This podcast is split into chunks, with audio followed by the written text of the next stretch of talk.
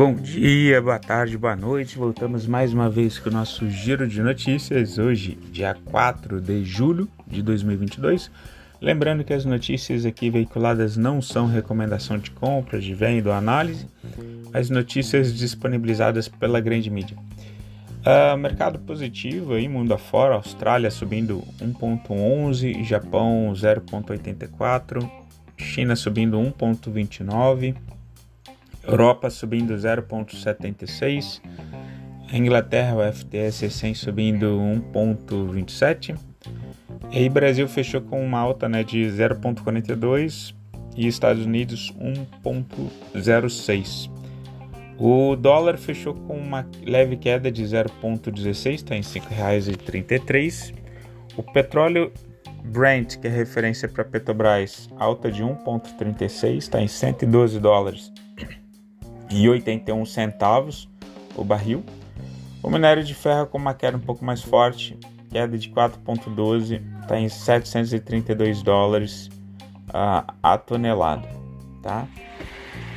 Uh, vamos ver as notícias. Estados Unidos, os índices de futuro de ações dos Estados Unidos uh, operam em leve queda, agora mais cedinho, tá? Uh, dia 4, mas lembrando que hoje é o dia da independência dos Estados Unidos, 4 de julho, né? Então a gente não vai ter a bolsa, a gente vai ter só o futuro ali operando.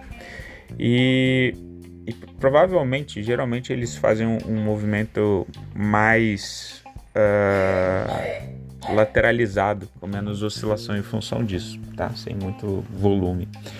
Uh, nos Estados Unidos e em outros países, Tá? O que a gente percebe aí são sinais de, de fraqueza econômica, a gente vê a chamada estagflação, tá? que é o, o, o, a diminuição do PIB, a diminuição da produção industrial com o aumento da inflação.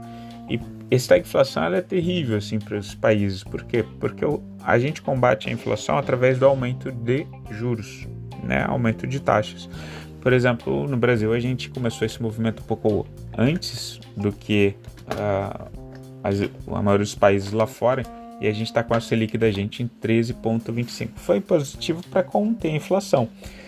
É, mas para os outros países, é, ao subir essa taxa de renda fixa, né, para conter essa inflação, tirar o dinheiro de circulação é, na economia, eles acabam desestimulando a geração do PIB, né?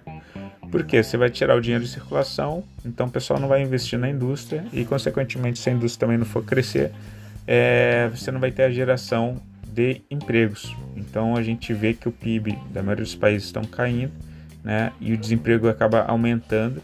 Eles precisam conter a inflação.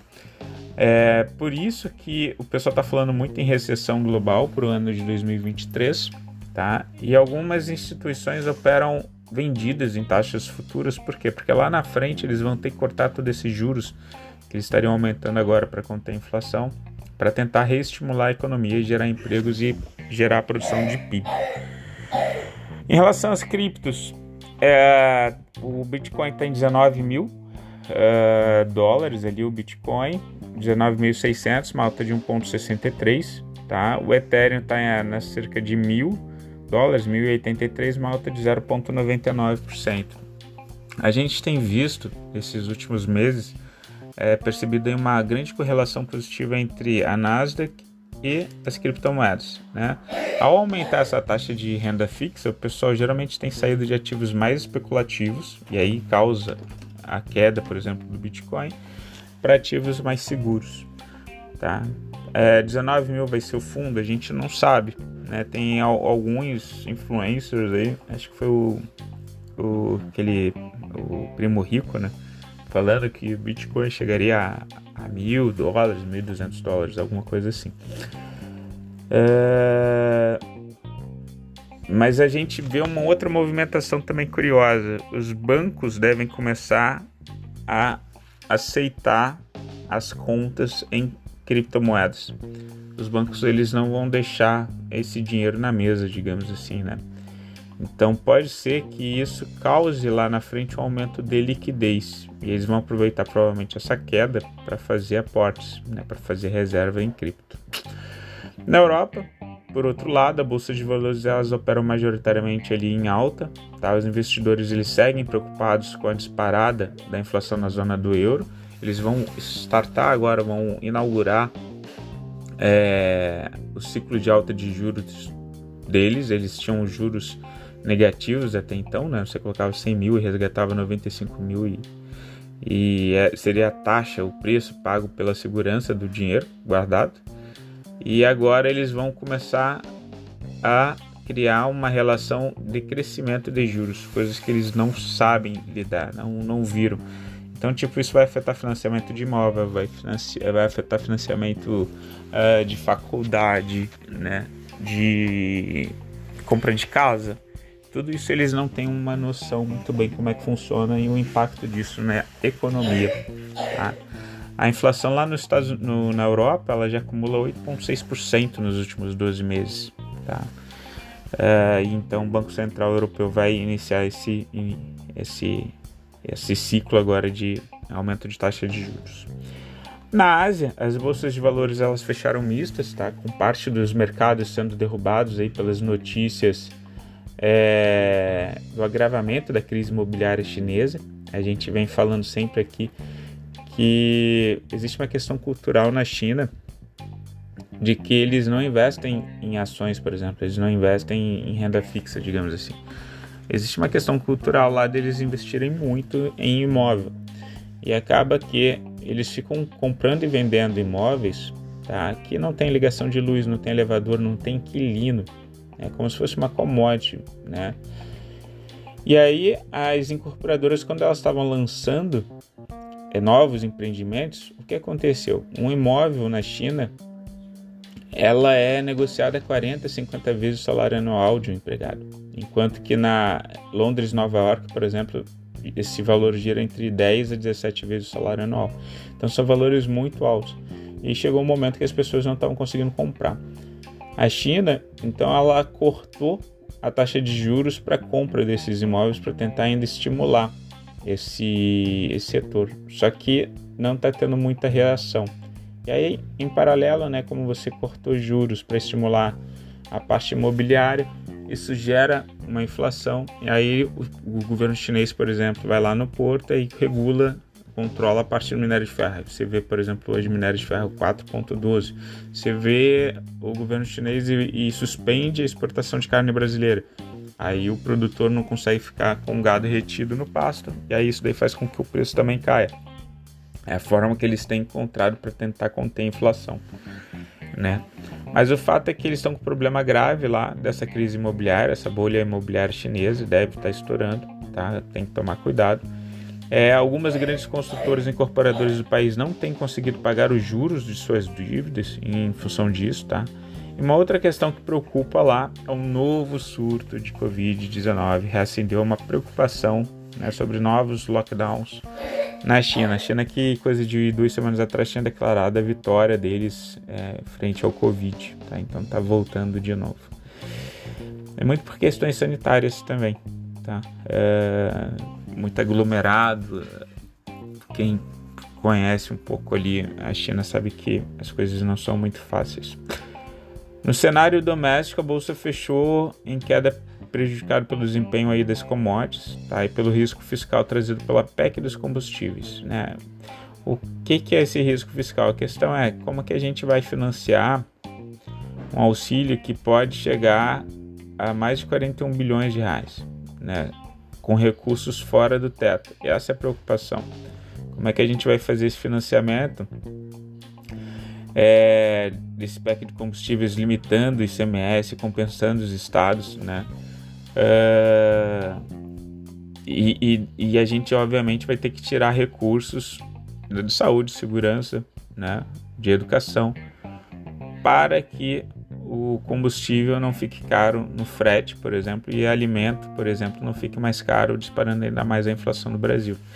E por outro lado, tem alguns estados, principalmente alguns, são, acho que são nove estados ali no Nordeste, que eles pegaram a junta de procuradores dos estados deles e entraram com uma ação contra a medida, né?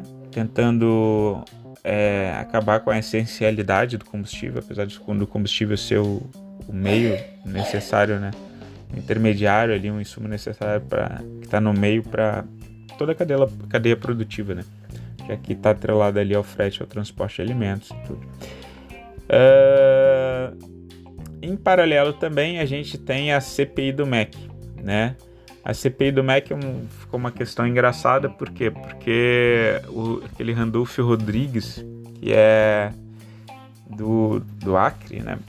O Barsi critica sempre muito, é, até a posição dele, assim, os gastos, né? A relevância que ele teria é, comparada à irrelevância econômica do Estado, assim. É, enfim. Mas o a, a PEC do MEC, o que está pegando no cenário político? É simplesmente que o Rodrigo Pacheco, presidente do Senado, ele falou o seguinte: tá, beleza, a gente pode abrir aqui a, CPI, a CPI do MEC, mas a gente vai incluir as obras inacabadas do PT. É, então, o Centrão provavelmente é, se aliando com a situação, seria isso? É uma questão que eu tenho. Uma outra questão interessante, assim, o Instituto Paraná Pesquisa fez uma, é, uma um levantamento né, no domingo, agora dia 3 do 7, para a presidência, mostrou o presidente Jair Bolsonaro com 39,7% dos votos e o Lula com 36,4%, o ex-presidente, é, ex-presidiário, né? É, então, assim, a gente fica também na dúvida sobre a qualidade desses institutos de pesquisa. Porque uh, como é que pode o Haddad, por exemplo, estar tá liderando no estado em que para presidente não é assim? Então, tenho mais dúvidas, na verdade, na corrida presidencial do que certezas. E o importante é, o mercado é muito mais maior, é muito maior do que a gente, né? Então não importa muito o que a gente acha, mas o que a gente vai fazer a partir da movimentação no mercado. São pontos importantes, tá? Uh, inclusive, esse, essa pesquisa do Instituto Paraná Pesquisa mostrou um crescimento percentual tá, do, do Jair Bolsonaro. Ele estava com 39,1 na última pesquisa, na semana passada, e subiu para 39,7. Em relação à agenda do dia, a gente tem uh, os dados do orçamento do Brasil às 10h30, tá? e o PMI do setor de serviços da China sai às 10h45 da noite. Em relação ao noticiário corporativo, a gente tem a Anima, a Anim 3, é, comunicou que recebeu da Dinamo a administração de recursos, tá? um aporte significativo, agora estão com 9,99% das ações ordinárias. A Azul e a Gol, a oferta de assentos nos aviões é, de voos domésticos tá? em maio superou pela primeira vez os níveis pré pandemia. Então, o pessoal viajando mais, mesmo com as passagens mais caras. Tá? Enalta, Enat 3, de petróleo e gás. Enalta informou que teve início nessa última sexta-feira a parada programada do campo de Atlanta, localizado na Bacia dos Santos. A Petrobras ela pagará 601 milhões à ANP para encerrar processos judiciais e administrativos relacionados a cobrança de royalties, 601 mil, né, para a ANP. A qual 3, Qualicorp, comunicou que concluiu a aquisição uh, de carteira contendo aproximadamente 6,7 mil vidas no segmento coletivo por adesão do Clube Care Brasil Administração e Clube Care Assessoria, distribuído em sete operadoras diferentes. A Vibra, de antiga BR distribuidora, é, que está diversificando bastante as atividades, inclusive deles, a, informou a criação da marca, da marca Evolua Etanol, joint venture fruto da união da empresa com a Vibra Energia, ex-BR distribuidora. A Copersucar informou a criação dessa marca Evolua com a Vibra. Tá, e a 3 Tentos, a TTEN3, é, pretende adquirir 100% da Tentos Crédito no valor de 18,1 milhões a ser corrigido pelo IPCA. Pessoal, fico por aqui. Desejo vocês uma excelente semana. Qualquer coisa, contem comigo. Uh, abraços. Tchau. Fui.